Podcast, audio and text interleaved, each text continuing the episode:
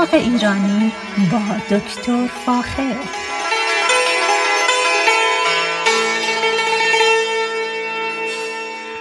سلام، من دکتر فاخر البودویرج، تهیه کننده و مجری برنامه باغ ایرانی در رادیو بامداد هستم و صدای من را از رادیو بامداد در شهر سکرامنتو میشنوید. خوشحالم که دوباره امروز با شما هستم و میتونم به یک مسئله بسیار مهم در رابطه با کشت گیاهان و همچنین رشد گیاهان و اون چیزی جز در حقیقت انواع خاک‌ها و استفاده از خاک‌ها نیست. خاک در حقیقت یکی از اصول چندگانه کشت موفق گلها و گیاهان و به طور کلی نباتات است. خاک را عمدتاً ما فقط در حقیقت به عنوان یک خاک میشناسیم، در صورتی که خاک یک نوع اکوسیستم بسیار پیچیده است که باید شناخت کاملی از اون داشته باشیم اگر بخوایم که در حقیقت گل و گیاهان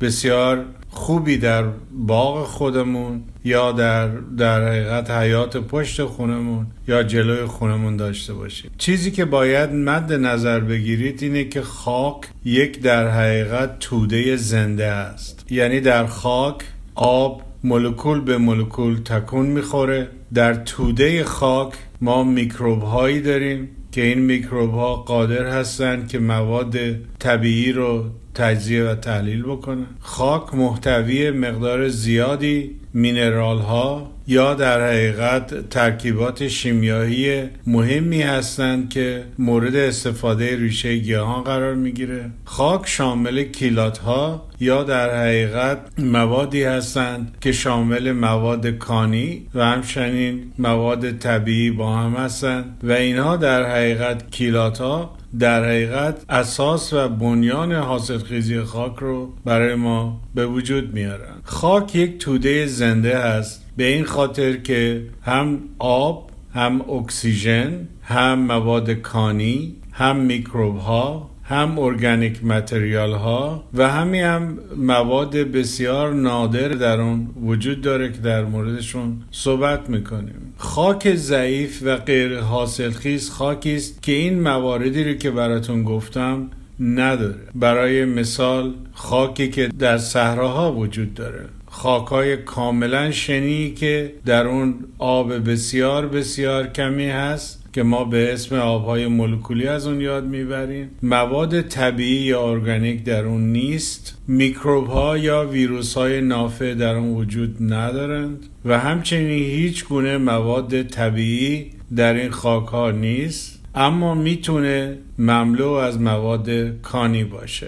پس برای اینکه یک خاک حاصلخیز داشته باشیم تمام فاکتورهایی رو که براتون گفتم باید درش باشه. اگر خاک اکسیژن کافی نداشته باشه یا قادر نباشه که درش اکسیژن ذخیره بشه یا وجود داشته باشه، اون خاک خاک خوبی نیست، چون جلوی رشد ریشه و گیاه رو میگیره. اگر در خاک مواد طبیعی یا ارگانیک وجود نداشته باشه، مواد کانی مورد لزوم ریشه و گیاه قرار نمیگیره و گیاه ما همیشه ضعیف خواهد بود. خب پس این فاکتورهای مهم هر کدومشون یک نقشی در رشد گیاه دارند و باید در این باره خیلی دقت بکنیم. خیلی از دوستان خونه‌های جدید میخرن و بلافاصله بعد از خریدن خونه و رفتن در اون خونه گل و گیاه در اون خاک خونه میکارن و انتظار رشد سریع گل و گیاهانشون هستن، اما چنین اتفاقی نمیافته و همیشه در این باره اظهار نگرانی میکنن. خونه هایی که جدید ساخته میشه درش بلافاصله اگر چمن بکاریم یا درخت بکاریم یا هر نوع گل دیگری بکاریم، نباید انتظار داشته باشیم که بلافاصله بعد از مدت بسیار کوتاهی این گلها و گیاها بارور بشن یا درختان میوه بارور بشن و ما یک باغ بسیار زیبا داشته باشیم. اما الان باید بدونید که چرا، به این خاطر که اون خاکی که در اون باغ ما گذاشتیم این خاک هیچ وقت پرداخته نشده و در حقیقت یک خاک بسیار ضعیف هست و باید اول اون خاک رو غنی بکنیم، بعداً درش گل و گیاه و دیگر نباتات رو بکاریم که بتونیم از یک زمین حاصلخیز بتونیم باغ خیلی خوبی داشته باشیم. پس در خلاصه اینه که خونه‌های جدیدی که ما می‌خریم باید دقت بکنیم که روی زمین کار بکنیم، زمینش رو خیلی خوب بکنیم قبل از اینکه باغ یا باغچه رو در اونجا بتونیم به راحتی بارور کنیم. این خیلی مهمه چون اکثر اوقات دوستان و آشنایان به من میرسن و میگن ما اینجا رو کاشتیم اما متاسفانه باغ ما رشد خوبی نداشته. علتش اینه که اون خاکی که در حقیقت وجود داره در خانه‌های جدید خاکی که پرداخته نشده و حاصلخیز نیست. برای این امر باید آروم آروم خاک باغ رو ما بتونیم پرداخت کنیم، یعنی اینکه مواد در حقیقت گیاهیشو زیاد کنیم با دادن کودهای حیوانی. همچنین باید قادر باشیم که در حقیقت کودهای مختلف شیمیایی به این باغ بدیم و مرحله سوم اینه که آب به اندازه کافی بدیم که ریشه گیاهان که در حقیقت با ریشه گیاهان رو بتونیم در حقیقت اجازه بدیم که نفوذ کنن در خاک. پس این مسئله بسیار بسیار مهمه که در نظر بگیریم که ما نمیتونیم در هر زمینی که بخوایم یک باغ تولید کنیم. اولین مسئله مهم در تولید یک باغ یا ایجاد یک باغ اینه که زمینش رو اول آماده کنیم. آماده کردن زمین به این منظور نیست که به شکل فیزیکی زمین رو در حقیقت آماده کنیم، یعنی اینکه توش چیزی بسازیم، فرض کنید محل نشستن بکاریم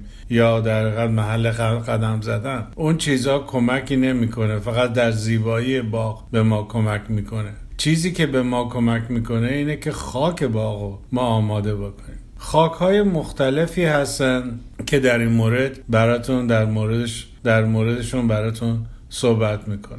اولین نوع خاک که ما همیشه بهش به عنوان خاک پوک اسم میبریم و خاکی هست که بیشتر خاک شنی هست. خاکای شنی آب رو نمیتونن به خوبی نگه دارن چون خلل و فرج زیادی دارن و آب نفوذ میکنه و از منطقه ریشه خارج میشه و به لایه‌های پایینی زمین که بیشتر رسی هستن میرسه. خاک‌های پوک عمدتاً خاک‌های صحرایی هستن، خاک‌هایی که هستن که از طریق رودخونه‌ها به وجود اومدن و مقدار شنشون بسیار بالاست. این خاک‌ها را باید با مواد طبیعی در طی چند سال غنی بکنیم. البته میشه توشون کاشت، ولی کاشتن همان و دقت بسیار در نگهداری سلامت گیاه هم همینطور زیاده و اینه که باید سعی بکنیم فقط کاشتن مهم نیست بلکه نگهداری نباتات در این خاک‌ها هم بسیار مهمه و هر ساله مواد در حقیقت طبیعی این خاک‌ها رو در حقیقت زیاد بکنیم. اما چطوری میتونیم زیاد کنیم؟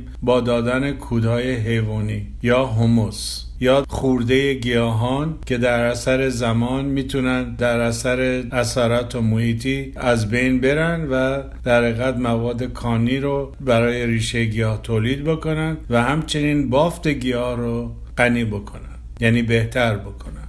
از خاک‌های دیگری که ما در حقیقت باش صحبت میکنیم خاک‌های سنگین هست. خاک‌های سنگین خاک‌هایی هستن که بیشتر حالت رسی دارن، زمینای بسیار کوبیده شده ای هستند که خاک که در حقیقت ریشه در این خاک ها به خوبی نفوذ نمیکنه. این خاک ها هم نیاز به کمک دارن، یعنی نیاز به بهبود دارن.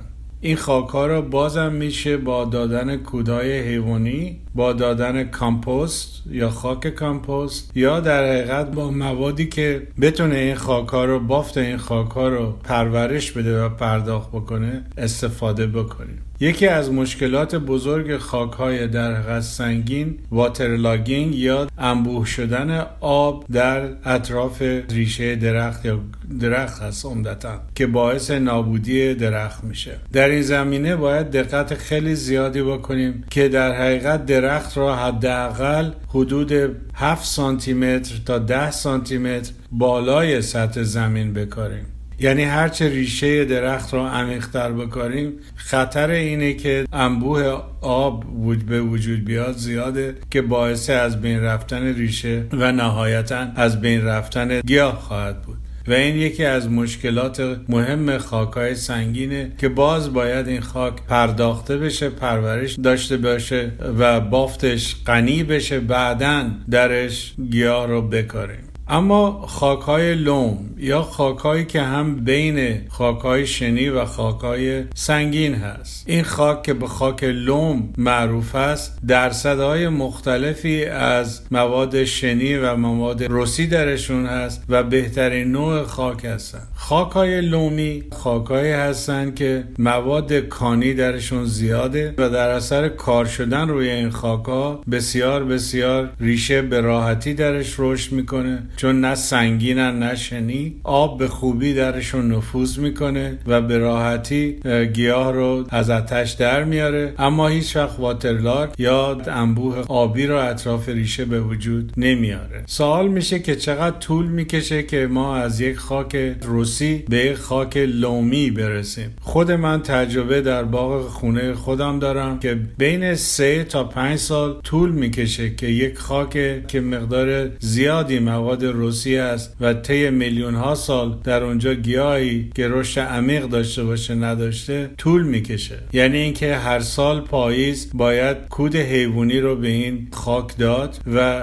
خاک رو با این کود حیوانی شخم زد تا این کود حیوانی نه تنها بافت زمین رو غنی بکنه بلکه باعث بشه که مواد کانی در اختیار ریشه قرار بگیره و آب نفوذی آن اینقدر باشه که در حقیقت به راحتی آب روی سطح زمین نمونه، نفوذ کنه در اطراف ریشه و در کنار ریشه برای یک مدت مثلا 2 تا 3 روزه بمونه، بعد به اعماق مهاجرت بکنه. پس خیلی مهمه این نکات رو در نظر بگیریم وقتی صحبت از خاک میشه. صحبت دیگری که باید خیلی در موردش تاکید بکنم نگهداری از خاک هست. خاک رو باید در حقیقت زنده نگه بداریم، یعنی اینکه ما هر سال از کودهای حیوانی به خصوص کودهای گاوی استفاده بکنیم تا بتونیم این خاک رو زنده نگه داریم، چون در اثر زمان مواد در حقیقت گیاهی یا مواد طبیعی از بین میرن و اگر همینطوری ما این خاک رو شخم نزنیم و اجازه ندیم اکسیژن در لایه‌های مختلف این خاک به راحتی نفوذ کنه، این خاک یواش یواش به قول معروف میمیره. اینه که خاک رو نمیتونیم فرض کنیم که همیشه به این حالت میمونه، بلکه سالیانه باید از این خاک مواظبت بکنیم.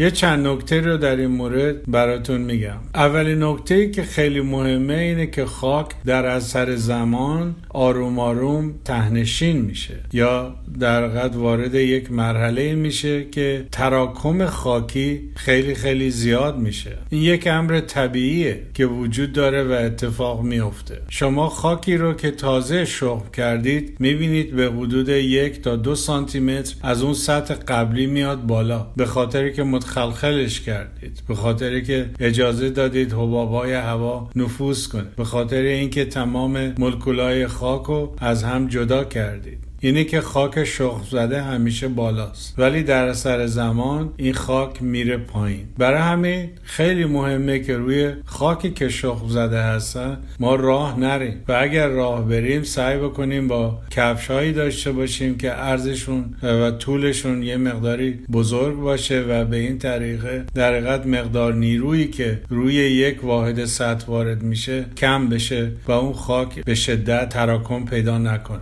پس دقت بکنید نگهداری از خاک نه تنها سالیانه است بلکه همیشه باید دقت بکنید یک سری نکات دیگری رو در این رابطه در نظر بگیرید. پس دادن کود در پاییز به خصوص خیلی مهمه. دادن کودهای شیمیایی به خاک‌ها به خصوص خاک‌هایی که جدید هستن بسیار مهمه که رشد گیاه رو تأمین بکنه. این کار رو میتونیم 4 بار در سال انجام بدیم، یعنی در حقیقت هر 3 ماه یک بار مقداری کمی مواد شیمیایی رو با خاک قاطی بکنیم، شخم بزنیم تا گیاه مواد کانی که زمین از ابتدا نداشته رو به دست بیاره و بتونه رشد خوب خوبی داشته باشه. پس دادن کود سالیانه بسیار بسیار مهمه. شخم زدن خاک بسیار بسیار مهمه. یک شخم حتما در پاییز برای مخلوط کردن کود حیوانی با خاک اساسی هست و در بقیه سالها باید مواظب باشیم که هر وقت فرصتی شد با بیلچه یا بیل کوچکی خاک رو اطراف ریشه ما شخم بزنیم. اگر در پاییز زمین رو با کود حیوانی شخم نزنیم، لایه بالایی خاک شبیه آینه میشه و هیچ اجرایی و هیچ فضایی برای نفوذ آب در اون وجود نداره و آب روی زمین میمونه.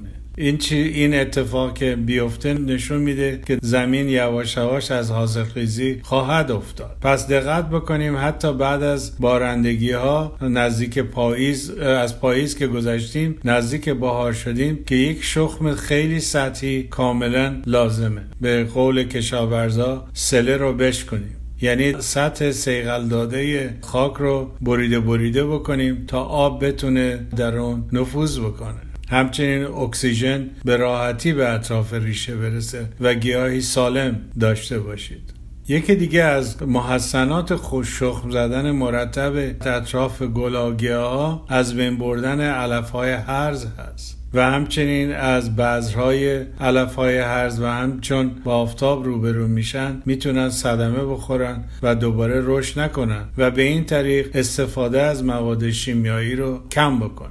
از محسنات دیگر شخم زدن خاک اینه که مقدار زیادی اکسیژن به میکروب هایی که احتیاج به اکسیژن دارن کمک میکنیم و اونا میتونن اجتماع خودشونو در زیر خاک زیاد بکنن و این در رشد گیاه بسیار بسیار مؤثر است، چون با بالا رفتن تعداد میکروب ها ما میتونیم که مواد طبیعی رو که در زیر خاک وجود داره و در خاک وجود داره بهتر بشکنیم و این مواد در قد مغذی گیاه در اختیار ریشش قرار بگیره. از دیگر نکات مهمی که باید خیلی در نظر بگیریم مقدار آبدهی است. در زمین‌هایی که در واقع شنی هستند و به زمین‌های متخلخل معروف هستند، برای رشد بهتر گیاه ما مجبوریم که آب بیشتری بدیم.